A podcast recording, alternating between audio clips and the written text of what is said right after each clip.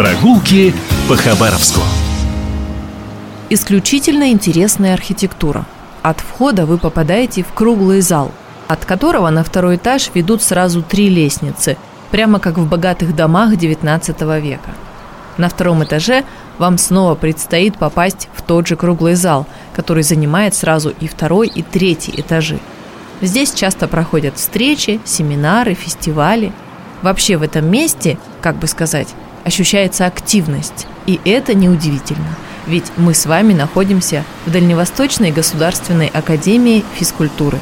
Многие по старинке называют ее «СКИФ». В этом году Академии исполнится 57 лет. Уже совсем скоро. Именно 21 апреля 1967 года постановлением министров Советского Союза было решено открыть Хабаровский государственный институт физической культуры. Решение стало ответом на проблему – нехватка кадров в регионе. Хотя в педагогических институтах и Хабаровска, и Благовещенска, Читы, Улан-Удэ и так далее уже были факультеты физического воспитания, но тренеров по видам спорта, организаторов массовой физкультурно-оздоровительной работы, инструкторов по спорту, методистов лечебной физкультуры. В общем, всех этих людей сильно не хватало.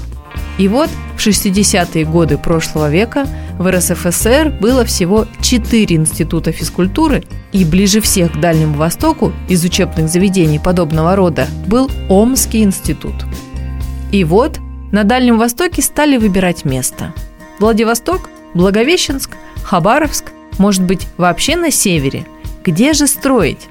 И тут Хабаровск выручил всем известный стадион имени Ленина с его манежем, будущим универсальным спортивным комплексом, бассейном, длинными прямыми дорожками, одним словом, развитой спортивной инфраструктурой. Другого такого стадиона на Дальнем Востоке в ту пору не было – и Институт физкультуры решили строить рядом с набережной, прямо в начале Амурского бульвара – Интересно, что будущий первый ректор приехал в Хабаровск из Ленинграда, так сказать, на разведку, за 6 лет до официального открытия института. Он стал заведовать кафедрой физического воспитания в здешнем институте инженеров железнодорожного транспорта, но фактически готовился возглавить будущий спортивный вуз. И, кстати, именно в «Железке», как ее часто называют в Хабаровске, сдавали первые экзамены студенты первого набора Института физкультуры, потому что здание Академии в тот момент еще не было достроено. И именно первые студенты, кстати, помогали достраивать его после учебы. Они же возводили загородную лыжную базу в районе села Ильинка. И вот поздней осенью 1967 года Государственная комиссия приняла учебный корпус Института физкультуры, и занятия продолжились в нормальной обстановке. С тех пор Академия, или по привычке Институт физкультуры, отчитывает свою историю.